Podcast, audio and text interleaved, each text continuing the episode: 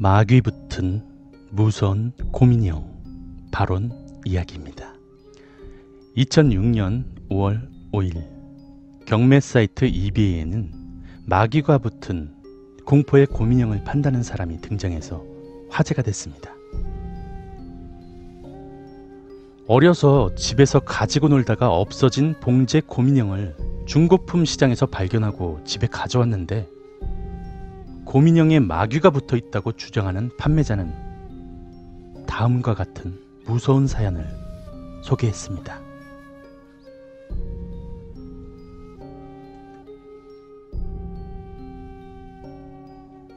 저는 어렸을 때 바론이라고 부르는 큰 고민형을 가지고 있었어요. 바론은 제가 사탕을 훔치고 접시를 깨뜨린다고 야단 맞게 했지만 큰 소리로 대화를 나눌 수 있는 친구였죠. 하지만 잘 기억은 안 나는데 무슨 일이 발생해서 바론을 버리게 됐고요. 저는 그 일이 있고 나서 전문 상담을 받고 여러 종교인들을 만났죠. 2주 전 저는 사업차 클리 브랜드를 방문했어요. 제가 주차한 장소 맞은편에 메리웨더 큐리어 시티즈라는 작은 골동품점이 있었는데 가게 내부를 유리창을 통해서 보다가 어두운 구석에서 무언가 움직이는 것을 봤어요. 저는 유리에 손을 대고 안쪽을 들여다봤는데 구석에서 어려서부터 가지고 놀았던 바론과 똑같이 생긴 고민형이 있었어요. 그날은 아무 일도 발생하지 않았어요.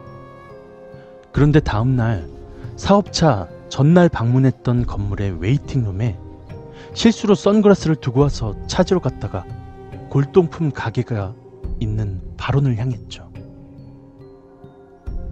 바람에 날아온 맥도날드 햄버거 포장지가 다리에 붙어있는 바론을 유심히 살펴본 저는 바론에게 가격표가 없는 것을 알 수 있었습니다. 바론은 털이 초라했고 군데군데 달아해지고 전신이 좀 지저분했었는데 기이하게도 눈알이 없었어요. 저는 바론을 차에 싣고 집으로 돌아왔죠. 며칠간은 아무 일도 없었어요. 여자친구가 집에 왔는데 눈 옆에 자꾸만 무언가 보인다고 말했죠. 저는 그것이 저의 애완용 고양이 할리퀸이라고 말했어요. 그때 고양이는 위층에서 잠을 자고 있었어요. 그날 밤 저희는 TV를 시청하다가 위층에서 무언가 굉장히 큰 소리가 나는 것을 들었습니다. 제 여자친구는 위층에서 발자국 소리를 들었다고 말했죠. 저는 그때 집이 무척 오래돼서 홀로 소리가 난다고 말하면서 놀렸어요. 그날 밤 저는 몇 년 만에 처음으로 방에 작은 불을 켜고 잤습니다. 새벽 3시까지 눈을 뜨고 있다가 겨우 잠이 들었습니다. 꿈을 꾸었는데 무척 깊은 지하에 있었고 누군가 쫓아오는 꿈을 꿨어요. 그날 아침에 할리퀸이 아침밥을 먹으러 내려오지 않았습니다. 저는 할리퀸이 수풀에서 잠을 자거나 일광욕을 하는 줄 알았습니다. 할리퀸을 찾으러 밖에 나갔다가 차를 보고 문득 바론이 있던 가게가 생각났어요. 그곳에 찾아가서 어떻게 바론을 찾았는지 물어보고 싶었죠. 다시 가게를 찾아갔는데 가게가 있었던 지점에는 벽돌로 만든 벽밖에 없었어요. 분명히 같은 장소였는데 아무것도 없었어요. 저는 옆에 있는 커피숍에 가서 메리웨더 골동품점이 어디 있냐고 물었는데 커피숍 종업원은 그런 골동품점은 없다고 이야기했어요. 집으로 돌아왔을 때 집 밖에서 공사를 하던 인부들이 불러서 가보니까 그들이 제가 잘라놓은 나뭇가지 더미 안에 있는 무언가를 손으로 가리키고 있었습니다. 그것을 잘 보니 동물의 뼈였는데 목 부분에 할리퀸의 목걸이가 있었어요. 집에 있었을 때 여러 번 이상한 소리가 들리는 것을 체험했는데 한 번은 손님이 와 있을 때 그런 소리가 들렸죠. 그 소리는 점점 많이 들렸어요. 밤에는 누군가 벽을 긋는 소리가 들렸고 어떤 날은 자고 일어나면 얼굴에 긁힌 자국이 있는 것을 발견했고 때로는 잠을 잘 때 누군가 침대로 뛰어드는 듯한 느낌을 받고 놀라면서 깨어났어요. 다음날 여자친구는 소파에 앉아 있었고 저는 물을 마시려고 잠시 부엌으로 갔어요. 그때 무언가 넘어지는 듯한 소리가 났고 끌려가는 소리가 들렸죠. 밖에는 거센 바람이 불고 있었어요. 거실로 돌아와 보니 여자친구가 기운 없이 누워서 허공을 주시하며 출구가 있어, 출구가 있어, 출구가 있어 이런 말을 계속 반복하면서 실성한 사람처럼 행동했어요. 그 후에 집으로 돌아간 그녀는 다시는 저와 만나지 않았고 연락도 하지 않았습니다. 그 후 저는 바론이 있는 빈방을 열어보기만 했어요. 바론은 언제나 같은 자리에 앉아 있었고 눈알 없이 한 지점을 쳐다보고 있었죠. 어느 날 바론이 있던 방에서 그가 움직이는 소리를 듣고 방에 들어가 바론에게 무엇이건 하는 행동을 멈추지 않으면 나무를 잘게 부수는 기계에 넣어버리겠다고 경고했습니다. 저는 집에서 발생하는 이런 괴현상들이 바론과 관련이 있다는 것을 알 수 있었어요. 제가 바론에게 그런 말을 할 때 등뼈에서 차가운 소름이 끼치는 것을 느꼈고 눈에서는 이유 없이 눈물이 흘렀습니다. 그 찰나에 방은 무척 추워졌고 어두워졌어요. 몸이 굳어지며 상상을 초월하는 무서운 기운이 방 안에 꽉 차 있다는 것을 느꼈어요. 저는 몸을 떨면서 방을 나와서 문을 잠궜죠. 그리고 아래층으로 내려가서 술을 따라 마셨어요. 그런데 이상하게 부엌에 있던 조리용 칼들이 거의 모두 다 없어졌고 싱크대 아래 문짝이 부서져 있는 것을 발견했어요.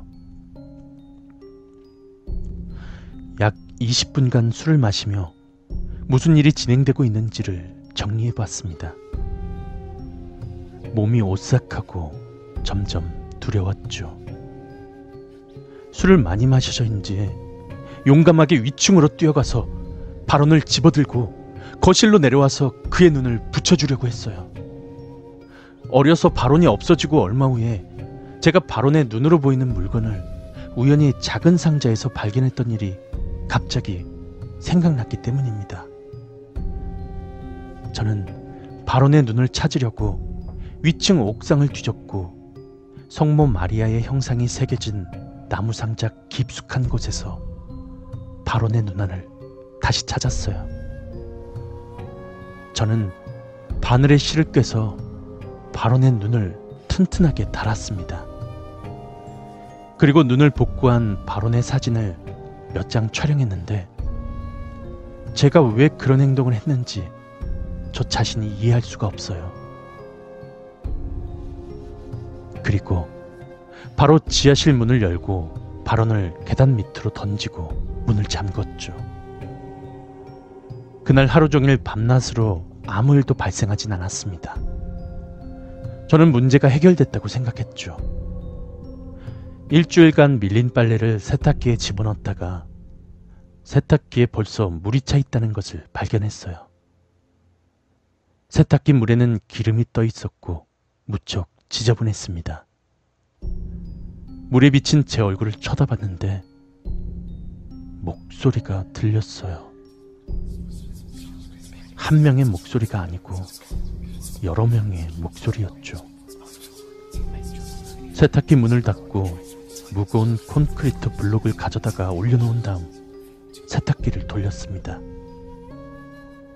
세탁기를 돌리고 약 5분 정도 지나서 집 전체에 전기가 나갔습니다.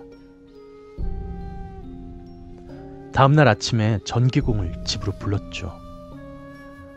그날 오후에 엑소시스트에게 도움을 청하려고 옐로페이지를 뒤졌는데 옐로페이지에는 엑소시스트가 없었어요.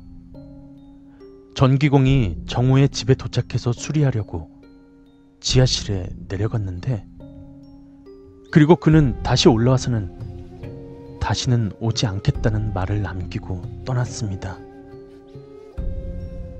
밖으로 나가서 햇볕을 쬐다가 지하실에서 집 밖으로 나가는 간이 문이 열려있는 것을 발견했고 그곳으로 들어가 봤어요. 지하실에서 큰 짐승의 숨소리 같은 것이 들렸습니다. 안으로 들어가면서 햇빛이 안 드는 어두운 곳에 바론의 눈알이 새빨간색으로 빛나며 저를 쳐다보고 있는 것을 봤어요. 그날 밤에 집에 있기가 싫었죠. 저는 마귀가 집에 살기 시작했고 그것이 저의 인생을 파멸시킬 것이라고 짐작했습니다.